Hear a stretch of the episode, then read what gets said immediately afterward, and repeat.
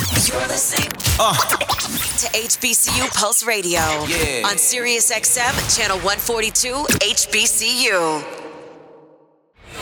You're now locked in to HBCU Pulse.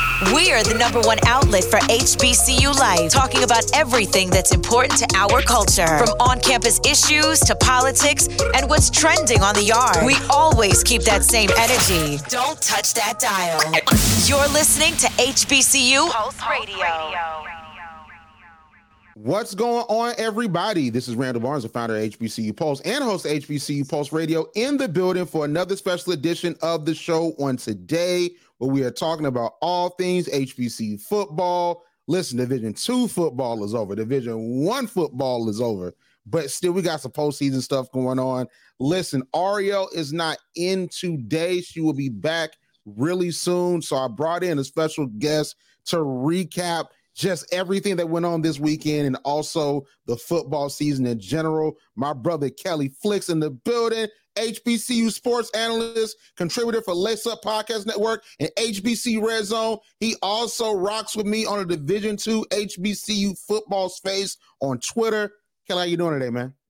Man, I'm good, man. What's the big old deal? I think it's time to get into it. A lot of different football seasons have ended, and we still have a couple seasons that are still alive. We're looking forward to that celebration bowl and the beach bowl, but the playoffs has concluded for HBCUs, and it's some great matchups. You know what I mean? I think it's a lot to take away from it, and I can't wait to get into it. Man, let's go on and get into it because you know you talked about the celebration bowl. So I know for all of us, because you do your rankings on Twitter, we all thought that North Carolina Central was going to make it to the celebration bowl, but that didn't happen. Howard University made it to the celebration bowl, and it's a blessing. Flicks, I'm telling you, it's a blessing because we on Howard's radio station, channel 142 HBCU. So it's great for me. We can Let's talk about that. Howard on Howard Station. So man, we got to go in and get into it. Howard's making the celebration bowl. They won the MEAC. They're the outright champions because there's no more co-champions. They're the outright MEAC champions for the first time since 1993, and they're going to the celebration bowl for the first time. And this is their second bowl game because they made the Heritage Bowl and they beat Southern back in the 90s. So now they're going to be in the Celebration Bowl and they're going to face either Prairie View or FAMU. So let's talk about the season. I want you, Flicks, to give us a retrospective Howard University season and how you saw the season going and how they even got to this point. Oh, I mean, it's uh, it's been some type of season for Howard. I will say in the spring, I, I went ahead. I was on uh, my boy Bridges podcast, and I thought that their season would probably go like around five and six. So we ended up we got to that point. Uh, I think the the most odd part probably would be the losses in non-conference. You know, there were some non-conference games where we really thought that they could have won it. You know, there, there was an Eastern Michigan game where we thought they could have won. They fared very well against FBS teams, right? But going into conference play, they only had about one or two wins. So it was a little shaky in the beginning for this Howard team. But one thing that didn't change was their health. You know, Quinn Williams continued to stay healthy the whole year. Jarrett Hunter the running back continued to stay healthy. Eden James has been a breakout star for this Howard team this year. And then uh, complete the three-headed monster. Ian Willer has been killing in special teams and kick return and punt return, really changing games. So this Howard team is a pretty fun team to watch. They took a couple tough losses. You know, they lost to Hampton. Hampton came back on them uh, within the first five games of the season. So it's been an up and down season for Howard. Even after losing to South Carolina State early in MEAC play, there were a lot of doubters of Howard. But Howard somehow stayed the course and was able to put a 50 piece on North Carolina Central. So they just slapped my top 10 in the face and said, No, nah, I don't think so. You put us at four, we deserve to be number one. So this Howard team to me has begun to get better throughout the season. And in NFL, college, we see it all the time. The teams that get better throughout the season usually end up in championships, either winning them or or developing that mindset. So we see a Howard team that has now took the reins of the MEAC, took the crown from North Carolina Central, and these seniors at Howard have now shown that they are the cream of the crop, which I think is most important. This senior class for Howard is heavy right? We're talking about maybe 10, 15 senior starters this year. Some guys that may get a chance to go to the NFL, and they have now proven that they belong to be on the biggest stage in HBCU football. And I love to see it. It's been an honor just watching Howard because they, they've just given us so much to talk about. And I think that they flew under all of our radars because of just how things were going. I mean, they were the co-champions, but we know that North Carolina Central, they were the team last year. But you come in and you do well against Eastern Michigan, an FBS team that was not a slouch the year before, because they were like, oh, well, you played well against the FBS team, but they were a losing team last year. No, they were a winning team last year. They did their thing last year. And Howard was better than them for a half. Eden James, if he doesn't go out, they probably win that game. Like it's just like Howard really had something going. People talked about them for that Morehouse game. Flicks, you know, I feel when it comes to folks talking down on D2 football, I don't care what it is, because a win is a win. I don't care. Morehouse will be back. We know that. But like, I think people to a point, they really counted out Howard when they shouldn't have, because it's really hard to evaluate a team, especially in the MEAC, when they have all those out of conference games. So I want to ask you this, Flicks. Do you think that folks wrote off Howard too soon based on the out of conference record? I would say the out of conference record, and of all the guys I've talked to, it's, it's kind of been Quinn Williams. You know, I think uh, everybody that follows HBC football knows this Howard team goes based on how well Quinn Williams plays. You know, usually if he passes over 200 passing yards, they win the game. So I think a lot of people had hesitations because of that, but this Howard team is uber talented. You know, I talk about some of the offensive guys. I didn't even name a six seven left tackle named Anim Dankwah out there. He's probably going to be an NFL prospect too. Defensively, you got a bunch of guys. Darian Brokenbur out there on the defensive line. Kenny Gallop is still out there. They have a, a litany of talent, a litany of guys out there that makes up a very talented roster. I think that this Howard team, the fact that they've been so healthy right now, being this healthy at this part of the season really helps you and it's helped them get better every game. So I think this team, as underrated as they are, they've continued to get better despite the haters, despite the chatter, despite the naysayers of Howard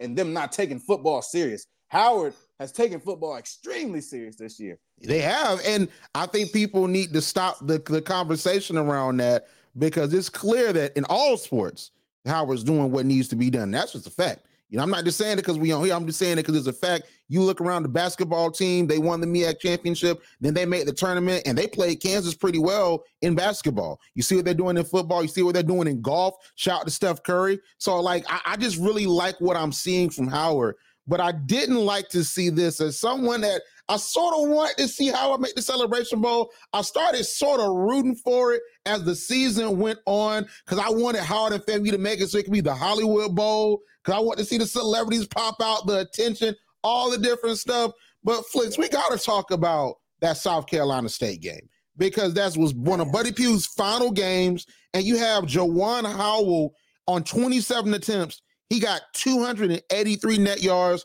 three touchdowns. You look at the passing numbers, Corey Fields Jr. had 19 yards passing, only 11 attempts. Flicks, you be breaking down the film. You know football. I call you a scout. Like you know these teams, you know the roster, you know the playbook. How does that happen? One way to beat Howard is to run the ball, you know, and this South Carolina State team, if there's one thing that they do well, it's running the football. You know, you spoke about Juwan Howell, how he's been playing. He's probably one of the best HBC running backs in the nation at this point. He's only a freshman. He's a young guy, big stature. Buddy Pough found him a winner down there. You know, if Buddy Pough left anything at South Carolina State, it's Juwan Howell. You know, and there's a couple other running backs back there that work pretty well with them, like Tyler Smith and guys like that. So, you know, even looking forward to the Celebration Bowl matchup, if it is FAMU, they have a bunch of good running backs too. If it is Prairie A&M, they have a bunch of good running backs too. So, just looking at that Howard South Carolina State game, I don't think anybody could have predicted it. But I think uh, something that went into it was the fact that it was uh, South Carolina State's homecoming, right? That was the most packed I've ever seen those stands be. And uh, I think the the whole South Carolina State, if you go there, it's a trap. This, that all of that played into this game.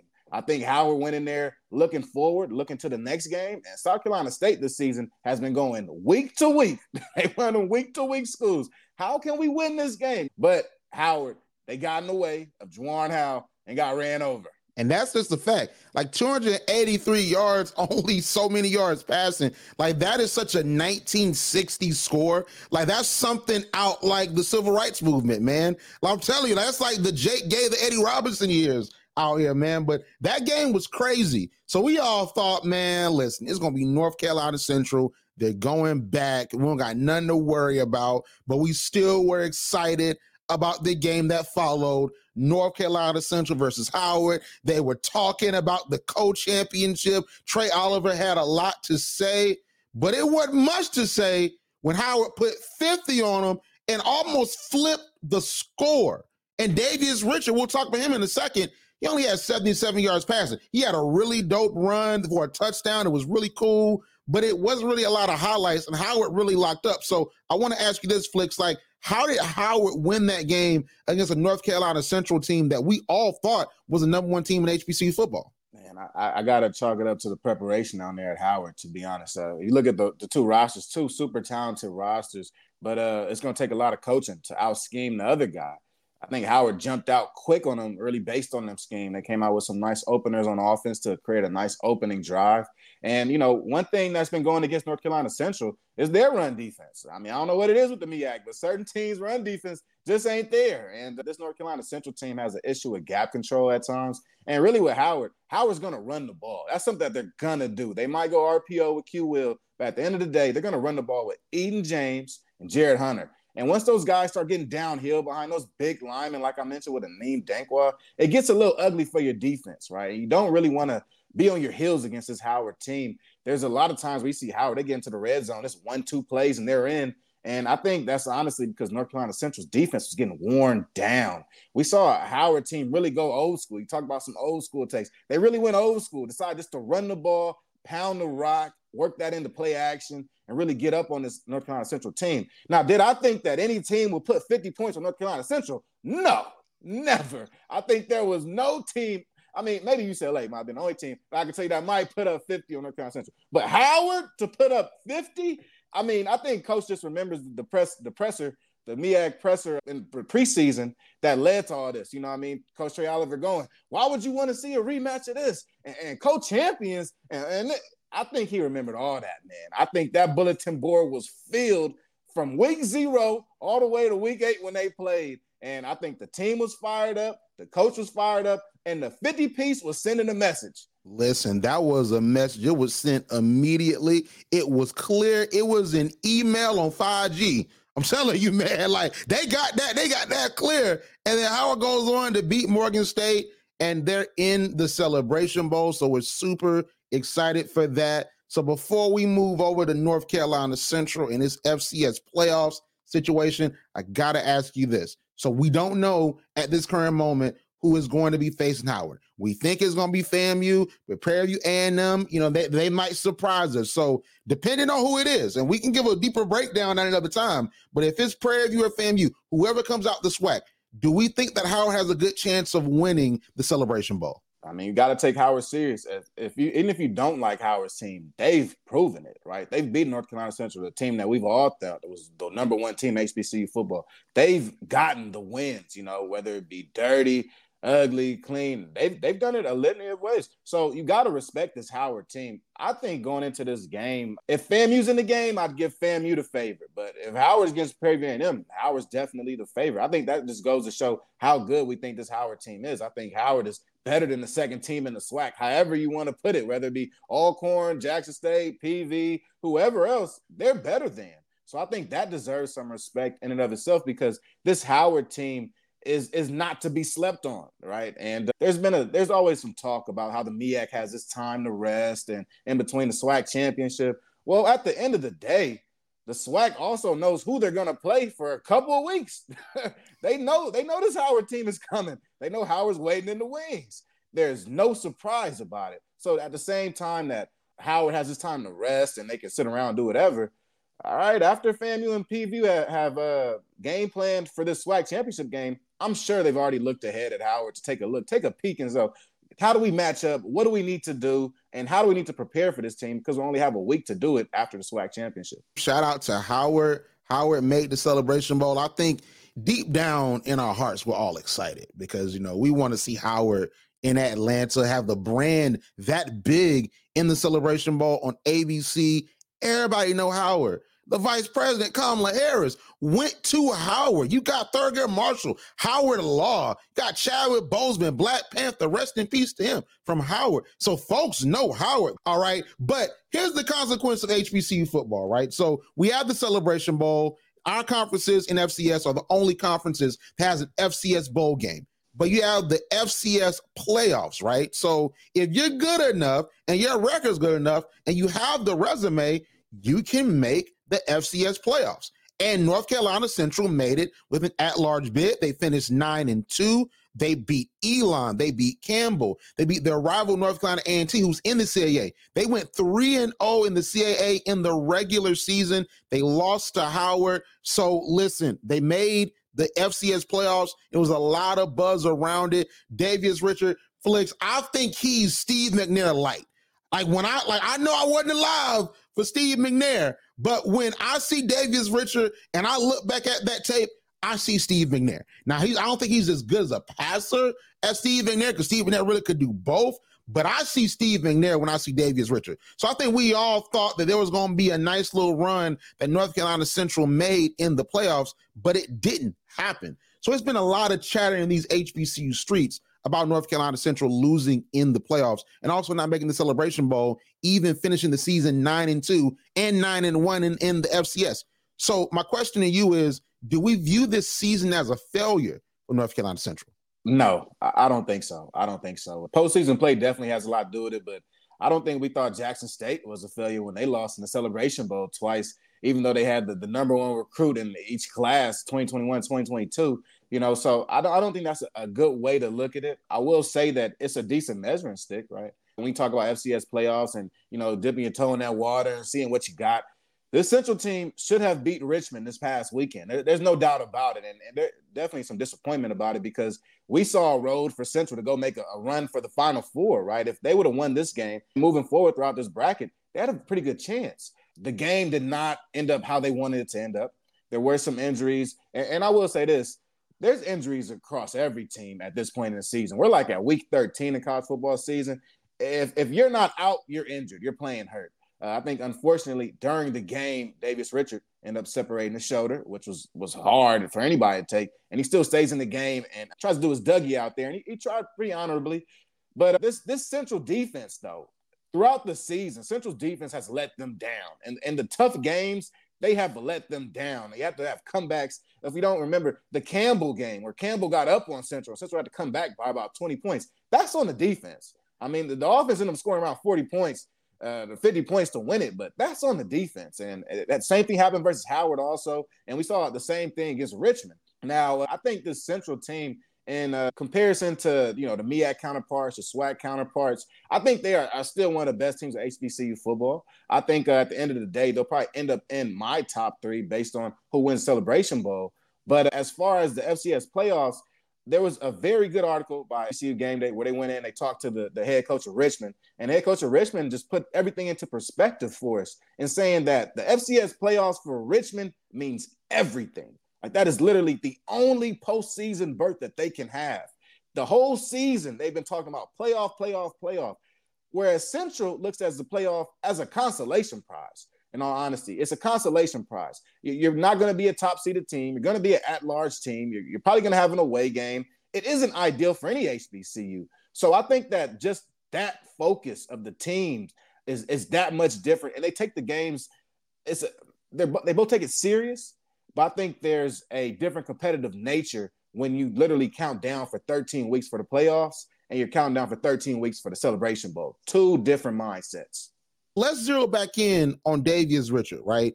We all think he's the best quarterback in HBCU football I've gone as far, and I'm not workshop this. I said on the show flicks, I've not asked the old heads, all right? I've not asked the folks that was at Howard in the 90s when Jay Walker beat Steve McNair in a classic game against Alcorn or the Alcorn faithful or the Jackson State faithful. I haven't asked them or, or said my take on how Davius Richard is Steve McNair light. I think they'll they'll disagree just off GP, but like it, it's, it's hard really to, to go against that because you just look at what he does. But my thing is this you have Steve McNair, he was picked number three in the NFL draft.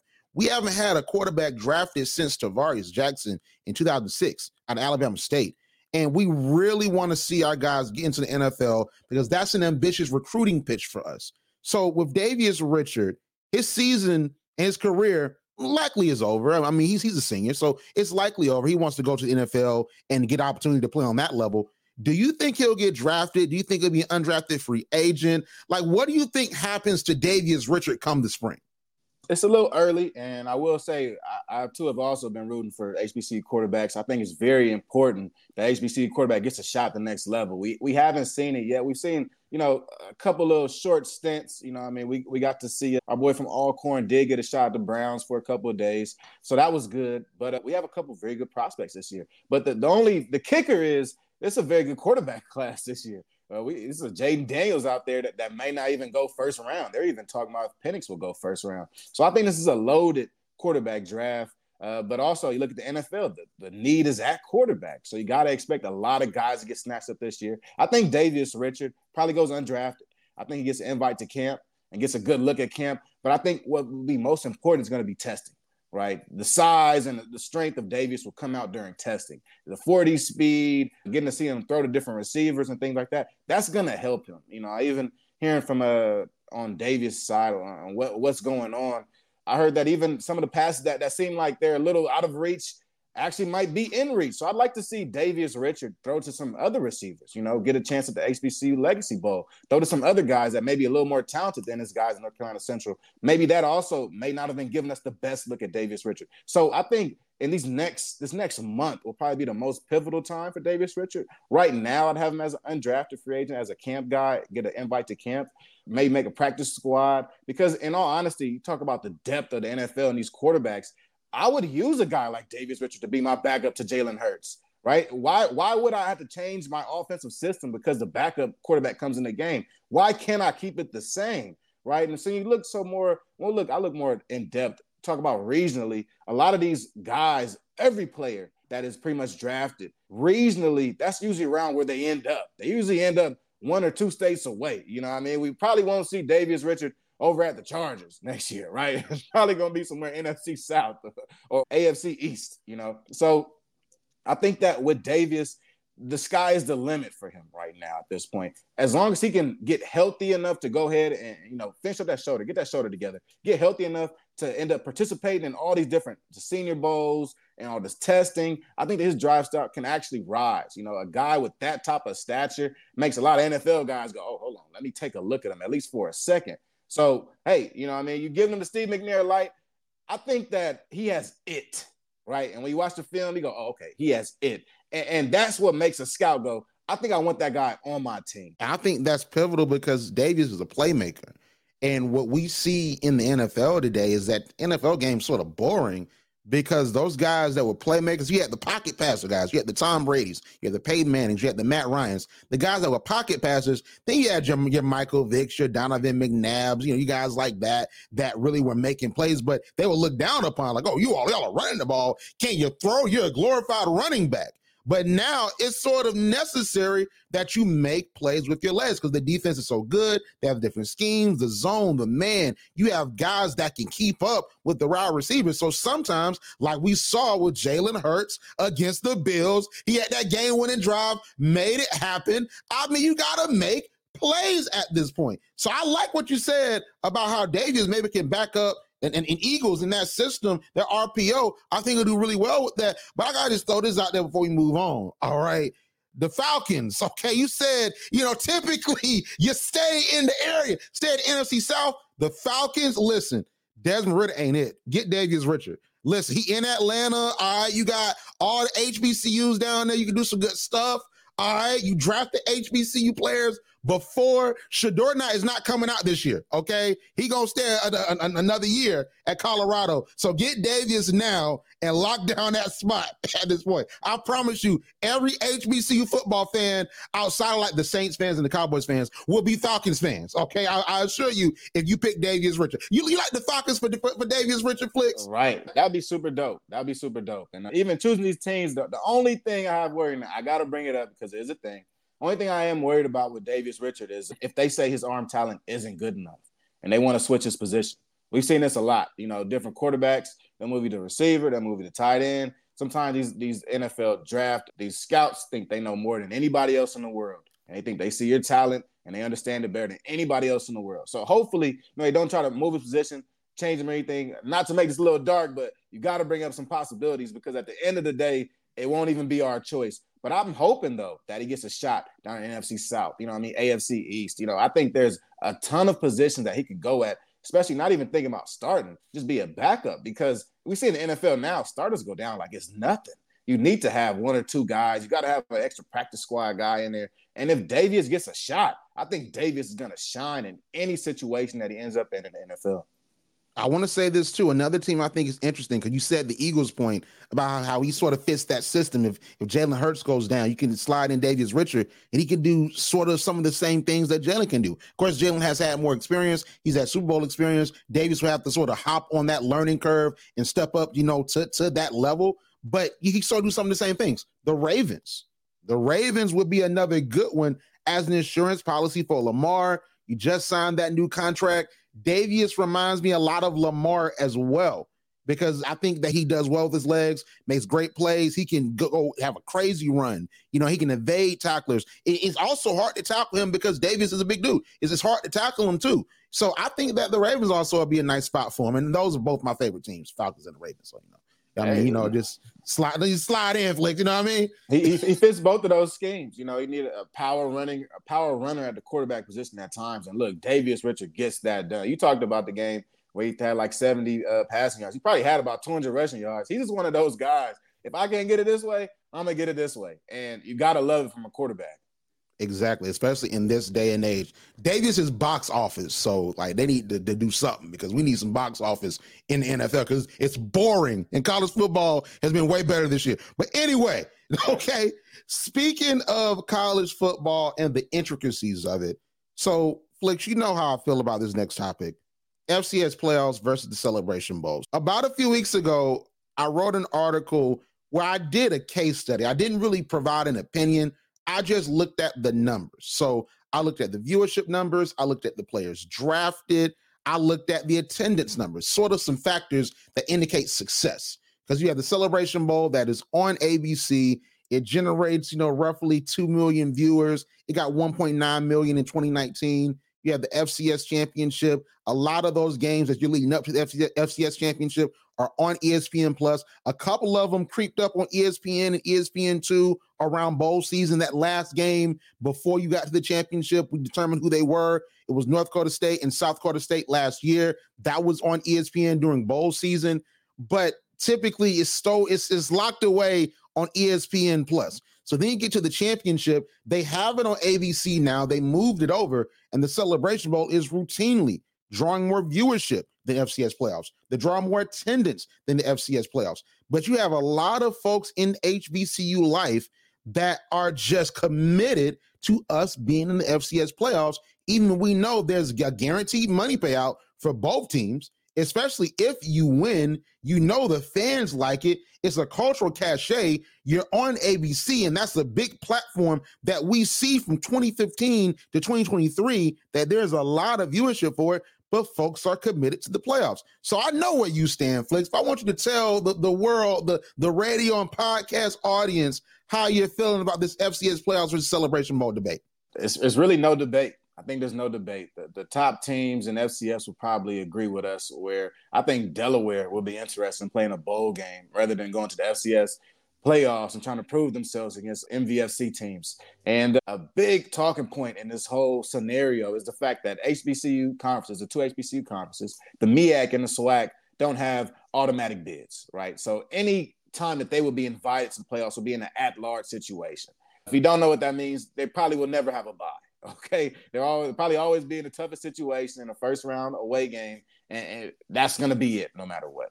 When it comes to FCS playoffs versus the Celebration Bowl, I really don't think it's a versus. I think it actually works together, right? The Celebration Bowl attracts the two conference champions, and the other teams that were not able to make the conference championship or win it should now be able to qualify for the playoffs. I think if you're anybody, if you're an HBCU supporter and you would like more FCS HBCU teams in, in the playoffs, then you would probably root for the, the two through five teams in the SWAC and in the MEAC. I think when it comes to the MVFC, when it comes to the Big Sky Conference, they're number two through five are extremely competitive. You know, they're second placing, third place, fourth place, fifth place. I think Richmond might have been like a top five team in the CAA this year. So it, it all comes down to depth at the end of the day. If you're two through five, can accumulate up to eight wins, that's when you get some love, right? And, and, this year, we got to see that from the MEAC, right? The MEAC was able to present us a second place team that had nine wins with North Carolina Central, right? We could have saw the same thing out of the SWAC this year. We could have had a SWAC and a MEAC member.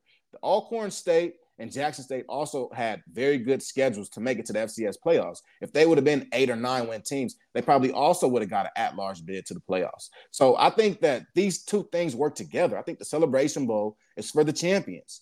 The FCS playoffs is for the, the, consolation prize at the end of the day, right? We don't see the same attendance numbers in the FCS playoffs. We don't see the same uh, revenue in the FCS playoffs. it is simply the, the lower tier of the two. If North Dakota State and South Dakota State could play a bowl game at the end of the year every year, I promise you they would do it, right? At the end of the day, for these FCS schools, it's about making money right? The diff- big difference between the FCS and FBS is, is, a lot of that money talk, right? And how do you even the, the playing ground? Well, that's having bowl games, right? That's having classics. Those type of games are going to make you the money that you want to make as a school at this level. So I think that for a lot of HBCU supporters, they look at this as a versus celebration bowl versus the playoffs. When in actuality, it works together, right? We saw North Carolina Central, who may have been the number one HBCU team, go to the playoffs, and we're still going to see a great celebration bowl in spite of it. And I think it's so interesting you said Delaware because, as you know, Delaware trying to go to FBS. So they're not trying to be in the playoffs. They trying to be in a bowl game, just like how James Madison, like they've been fighting and they had an amazing season and they're about to make a bowl game. Those fans are, are going to be up for that bowl game. The administration and those football players are going to be up for that bowl game.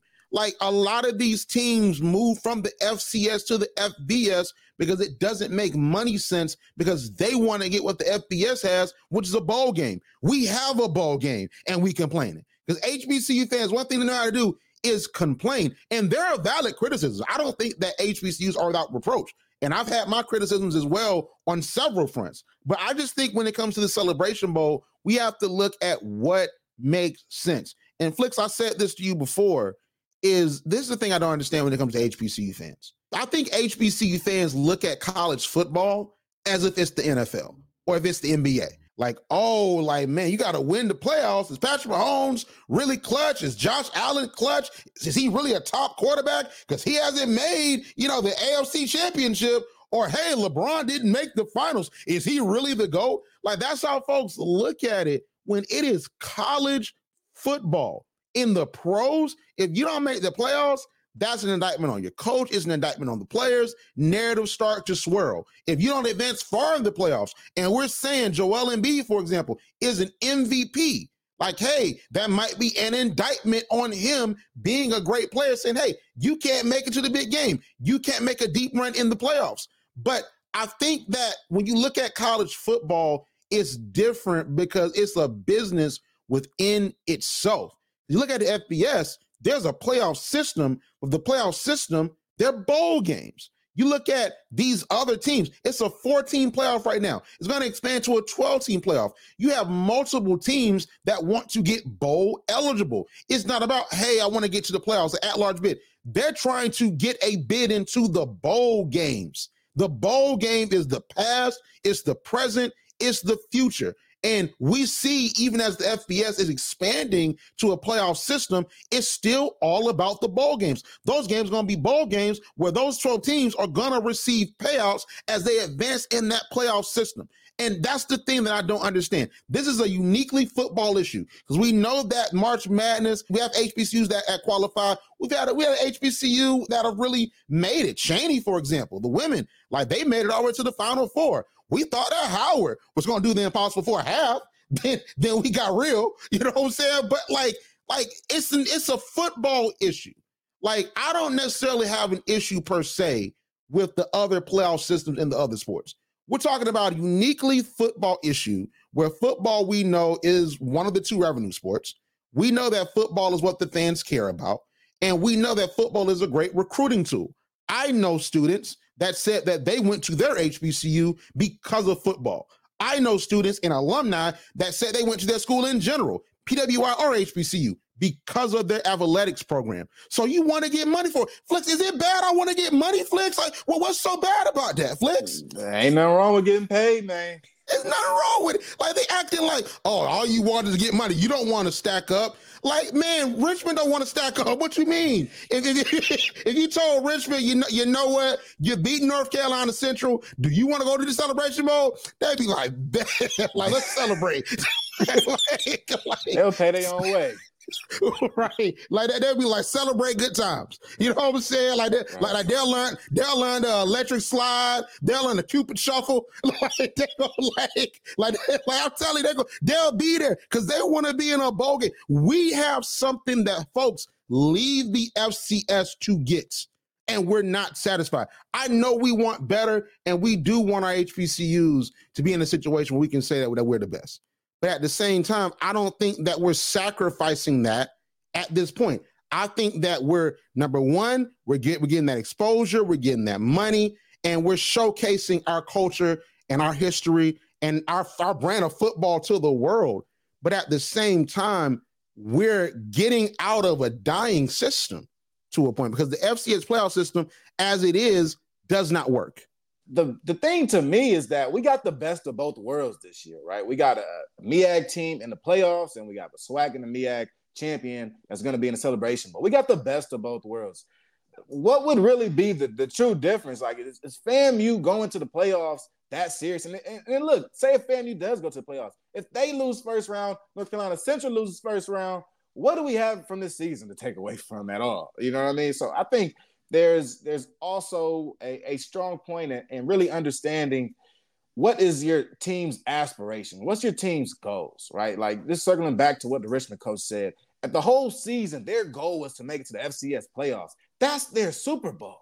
Like they, I'm pretty sure seniors cried when they were announced as a team that's going to make it to the FCS playoffs. They get one more game, and to me, Central was probably like, well, we got one more game. you know, it's a, it's a different situation. And that, that overall mindset goes into changing the teams. And like I'm saying, if those two through five teams get better in the MEAC and the SWAC, they'll also be in the playoff. And I think that should be the goal. If we can have a deeper conference full of teams of seven and eight wins, they'll probably end up getting a shot at that next that next postseason berth that we're all asking everybody to get. Apparently, listen, Flicks, I'm gonna tell you something I just thought about. You know, it's crazy when a white person tells a black person, man, listen, you're so privileged. like, the cold role reversal right there. Like it's, it's like, it's like I'm, I'm, aspiring to pay money to advance in the playoffs. You get hundreds of thousands of dollars and be on ABC in front of the world. Like, oh, man, you you so lucky. Like 1.5 million to change your mind, boy. Want it, want it, and then the exposure, like just like the events around it. Like I just, I really want HBCU football fans to stop complaining. Like I just don't understand the problem because what I think is valid is this. I think it's valid that maybe we should do what North Carolina Central did as HBCU programs and schedule tough teams within our divisions. I think that that's something that is valid. Like how North Carolina Central, they faced Elon. Last year, they faced New Hampshire. This year they face Campbell again after Campbell beat them. I, I, think that that's fair. I wouldn't be mad if Richmond maybe to, to open up the season next season, if they can, they could put Richmond back on their schedule. I, am not mad at that. Nor am I mad at what the MEAC does when they'll play FCS teams after they do the money games. But my thing is that we have to accept having a good thing. We talk about media rights, we talk about money allocations for teams, all these different things. You get upwards of hundreds of thousands to a million dollars being in the Celebration Bowl. Your recruitment is going up being in the Celebration Bowl. Your branding opportunities are going up in the Celebration Bowl. Your alumni activations from, from both your alumni that are boosters, that really out recruiting, that are out giving money, but also your notable alumni. It's really within the realm of possibility that Vice President Kamala Harris might show up to the Celebration Bowl. We joking but she was at the March Madness tournament against Kansas. She was there. She's talked to the team. We got it on, on video. Who's to say she won't pull up to Atlanta and be and be at the game? Lance Gross, Anthony Anderson, like Taraji P. Henson. Who's to say they won't come? Will Packer for FAMU, Rob Hardy. Like, who's to say they won't say, you know what? Let's do a movie based on the celebration bowl. Who to say they won't bring some cameras? Like, I, I just, I really want us to open our minds to the fact that college football, more than any other sports that is in America, is a business. And yes, NBA is a business. Yes, the NFL is, is a business. Yes, MLB, all these other professional leagues. But it goes down to play over there, Flicks. Like it's about how you play. But over here, it's about the money and branding opportunities to lift your athletic programs up so you can compete in resources to make it and continue to win season after season and get good players in and build a legacy and build a lineage. But I want to give it to you, Flicks. Final word on this, although we know when this comes out, it ain't gonna be the final word. Folks have a lot to say. I mean, I look at the Celebration Bowl like one of the New Year's Six bowls. You know, I honestly think it should be if they can move it to January, have it around the Rose Bowl, have it around the Orange Bowl. I think that this is uh, just as prestigious as all the rest of those bowls. Not just because the the the crowd, not just because the payouts. Those are just you know things that go with it but because this celebration bowl has become historic. I think there's nothing like it. Even now, you know, non HBCU watchers are watching the celebration bowl at the end of the year. They might not have ESPN Plus, they might not have HBCU Go, HBCU Plus, but they might not be able to see any of those games. But around celebration bowl time, they asking me, yo, Flicks, who, who's in it this year? Is it Jackson State? Is it is that that Richard kid back in it? because they honestly have seen the games. You know, this is one of the games, I think probably the one game that if you watch HBC football game, it's gonna be the celebration bowl. And it's great to see that two champions will be showcasing their talent for a game for the nation. And I'm not gonna be honest, the world is probably watching. Look at that viewership. It's probably the world. I just think that we have to look at the money element. Look at what's happening to the Pac 12. It's about money in FBS too. So why can't we be about our check as well? Because they gave up a lot of rivalries, they gave up a lot of good games to leave.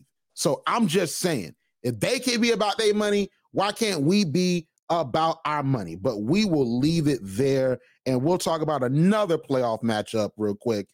Benedict. Now you know I'm a Fort Valley State University graduate. All right, Flicks. And listen, you know, you rocking with all the D2HUs, man. You rock with Morehouse every two, man. You got a lot of love for Morehouse, man. So I gotta ask you, man. Benedict lost 35 to 25 in the Division Two playoffs. They had a first round bye. They lost in the in the second round. It was on their home field because the playoff system in, the, in Division Two, we don't like it either. But at the very least, like a Benedict, a really good team, a Tuskegee and Albany State, you might can get a first round bye. A Bowie can get a, a, first round bye or something of that nature, or maybe even host a home game in the Division Two playoff system. But you know, Benedict, they had a great season but a lot of folks are looking at this game crazy. So I want to ask you real quick, what are your thoughts on this game? Yeah, uh, so I've had a little bit of time for it to settle. You know, I mean, I know we had the, the, Twitter space at the end of the night on Saturday speaking about it, but I do kind of I share the same sentiments now. I think that this Benedict team they're still respected for this loss. You know, I mean, it's a it's a loss. I'm disappointed in Benedict and losing. I thought they could have really made a run in the, in the D2 playoffs you know, and go get invited to the Gulf South Invitational and go handle some handle some business. But you know, first thing first was having to deal with Lenoir-Rhyne, and, and really Lenoir-Rhyne, they're they're a force. They're a force. We watched two very good teams go head to head, right? And if you haven't been watching D2 football, you probably wouldn't know the difference. But Lenoir-Rhyne is a very strong team, right? They average around 40, 50 points a game, right? Even to hold them to 35 was a decent job by Benedict, but they allowed too many yards in this game. Uh, the Benedict defense that we know and love, they were there, but they weren't as strong as they usually are, right? This defensive line got about four sacks this game, which was pretty good for them, but they weren't able to get the necessary stops to win this game. At the end of the day, Benedict was chasing this game, right? After halftime, Benedict led the game there weren't some adjustments that were made on Benedict's side that I think led to a, a 14 point deficit in the third quarter. I think that's what hurt Benedict the most. And by the end of the fourth quarter, we saw a Benedict team and the offense was rolling, but they were just t- simply trying to play catch up, right? And the four minute drill turned into a two minute drill, turned into a last possession of the game. And, you know, it, it kind of, it broke our hearts. But I would say that this Benedict team, they really came out and they came out swinging, right? We saw Aeneas Dennis throw for 370 yards right? We saw the, the our receiver Reggie at a uh, Bennett go six catches for about 200 receiving yards. I haven't I haven't mentioned the boy's name all year, right? But he came out playing. Caden High, the freshman, young freshman at Benedict, wide receiver, looked very good out there. He came out and showed he looked like he'd been out there for three or four years. He's making a lot of big catches, moving the sticks on defense. Jerron Kilpatrick looked pretty good. He ended up having an interception. But I think at, at the end of the day, this defense got really tired. Lenoir-Rhyne kept pushing. And for Benedict to win this game, I've been trying to figure out the past couple days. How could they have won this game? Defensively, they needed more turnovers. At the end of the day, they had to get the team to turn it over more. And a lot of these Benedict dominant wins at the in the second half, they began to create turnovers. They create chaos. They didn't create much chaos in the second half, right? There were a lot trying to tackle guys, chasing guys, and they weren't able to enforce their will. If Benedict was more aggressive in this game and attacking, not trying to play catch up, they might have ended up on the winning side of things. Let's talk about the SWAC championship. So we know FAMU, they've been red hot. They've been doing their thing. They only lost two games in the SWAC in the three seasons that they've been in the conference, and both of them have been to Deion Sanders and Jackson State. Deion left. They started to roll. They beat Jackson State to start the year. They had sort of a close one against Alabama State, but they won that game. They beat Southern. They beat any team in the SWAC that was put in front of them including their opponent, Prairie View A&M, where on homecoming they had a party, Flicks. So Prairie View, FAMU are going at it again. Who do you think wins this game and why?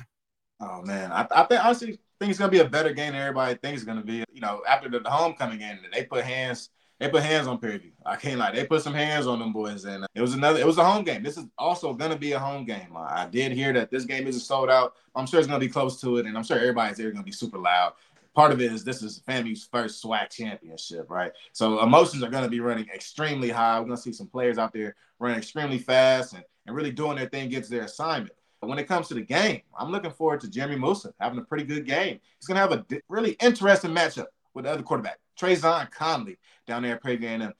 Connley has had a very weird year, right? Last year was a weird year for him. They, they kind of have him under low volume. You know, I mean, I think he was under 200 pass attempts last year.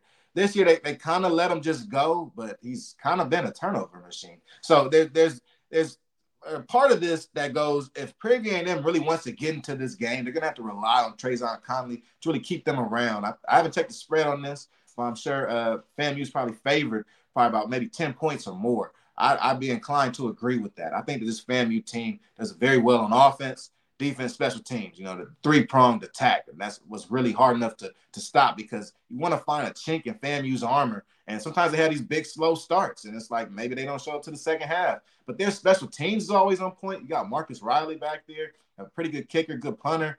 And their defense, oh man, so much to say about their defense. They had a guy, Isaiah Majors, he's on the finalists, he's on the like pretty much the final 25 for the Buck Buchanan Award so they have some guys on that defense. It might not be Isaiah Land and guys like that that's getting to the quarterback, but this defense swarms to the ball. Pretty good on the back end. Kendall Bohler's probably going to be uh, one of the top HBCU draft prospects, around 6'2, 6'3, cornerback, real rangy guy, great hands. So I think FAMU really has a lot going for him in this game, and, and I'd be inclined to think that FAMU's going to win this game by a lot of points. I think so too. And what I'll say is this: you said you haven't checked the betting odds, but FAMU's probably favored because the FAMU's favored by God. Okay, I'll tell you that much. this is divine timing. Do you know how long they want to make the Celebration Bowl? And, and they they a game away, and we think they're gonna lose the Prairie View. Like, no, if this is a freezing cold take, I will take it. it they gonna win. like, uh, dude, do they should have made it 2019. I tell Ariella all the time because Ariella, she, she's an A&T alum.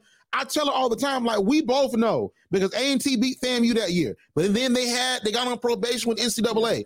They should have made the Celebration Bowl in 2019 against Alcorn, which I don't know. I don't know what would happen. Maybe they would have won. And maybe they would, and that might have changed. Maybe they would have wanted to go to the SWAC. Maybe the MEAC, you know, it would have kept FAMU. But we don't know. We can't go back in time. This ain't back to the future. You know what I mean? But I tell you what, FAMU they go they, they're going to advance to their future, which is the Celebration Bowl, or should we call it the Hollywood Bowl? Oh my God, Will Packer coming? Okay, we know Steph Curry. He can't come. He playing the game, Flicks. He playing the game. All right. He, he like he gonna be watching for Howard. I checked. I, I, I checked. I'm not gonna lie. So he he, he he playing the game, but he might be watching because he got ABC down there. You know, West Coast. He got ABC. LeBron. Now we gotta see. That's the the, the wild card is LeBron. All right, because you know LeBron around December they be playing Atlanta. You know, right? We gotta check the Lakers schedule, man. They have any Hawks games around there? We gotta check. Right, because you remember last year played around his birthday, so he might, he might have a little bit earlier in December. So listen, LeBron may pull. You might see LeBron on the sidelines with the FAMU hoodie. He might rock some new FAMU LeBrons with the with the orange and green. So you you never. That's what we need to talk about. We ain't. We don't give, you gave a great breakdown. I have no game analysis at this point because FAMU's gonna win. All right, but we got to figure out. Like we got to get the RSVP list at this point because FAMU is gonna win this game. Right. I think most important is family comes out of this healthy too. You know, a win, a win is one thing, but coming out of this unhealthy would be even bigger blow. You know, you got to keep Jerry Moussa upright. Got to keep a, a, lot of these receivers, keep them upright. The Marcus Riley's, John Marie Sherees, you know, they come out of this healthy, or at least fairly healthy. I'm pretty sure all the players now at this point are like probably 70% of 100, you know, playing 12, 13 games, body beat down, right? But make it one more game, right? Because I just kind of kind of remember that SWAC championship game where Jawon Pass goes down for Prairie A&M and then we actually get to see the first taste of Trayvon Conley in the SWAC championship. But it changed the game so much. it changed it so much. Trayvon Conley throwing it backwards. They don't know where to throw it. The defense looked discombobulated. So injuries do play a role in. I mean, I will say in postseason play, you want to stay healthy, you want to come in healthy, but depth is also the biggest thing, right? If if your guys can step up and make plays, kind of saw with Central last week. When Davius went down, and on the back of quarterback, he couldn't move the ball. That was a problem, right? And Davius knew he had to get back in and keep them in the game. So with FAMU, man, as long as they stay healthy, I think there's no reason why they can't beat up on Prairie View A&M this weekend. Yeah, so it's gonna be good. Listen, it's gonna be on ESPN two. It's gonna be at Bragg Memorial Stadium on Ken Riley Field. I, I love it. Ken Riley Field. Shout out to oh, Ken Riley and the family of Ken Riley. Rest in peace, Ken Riley, the legend, the rattler. All right. so listen, making it happen we think FAMU gets to win. But Prairie View is a great team. All, all joking aside, Prairie View is a, a, great team, and like you always say, Flicks, it's rare that you get to play a team twice. So I think that that Prairie View, you know, I, I think that they'll play them a little bit differently than they did before. But I want to, you know, first and foremost, Flicks, thank you for coming on, for filling in. Ario's going to be back. We're super excited. We're to have Ario back real soon. But man, let us know we can find you, how we can support you. Yeah. Oh man, thanks for having me on, man. It's been a very good time. I had a great time on here HBCU Pulse. But uh, yeah, you can follow me on Twitter at Kelly Flicks, man. I'm on Instagram with the same handle at Kelly Flicks and on YouTube. I'm on the Lace Up Podcast Network, man. Beginning to build it and grow it out. I have a weekly show. I kind of put it on hiatus right now, but it'll be back. It's on ice. But uh, yeah, mainly talking about HBCU football, breaking down Division One, Division Two level, and even NAIA. Shout out to Florida Memorial. Shout out to Langston out there. So yeah, mainly HBCU football. Get with me, man. At Kelly Flicks. Like what you hear? Uh, yeah. Subscribe to HBCU Pulse Radio on Apple Podcasts, Spotify, or wherever you get your podcasts. Also, head to HBCUPulse.com to stay up to date on what's going on in the HBCU community. Thank, Thank you, for, for listening, listening to HBCU Pulse Radio.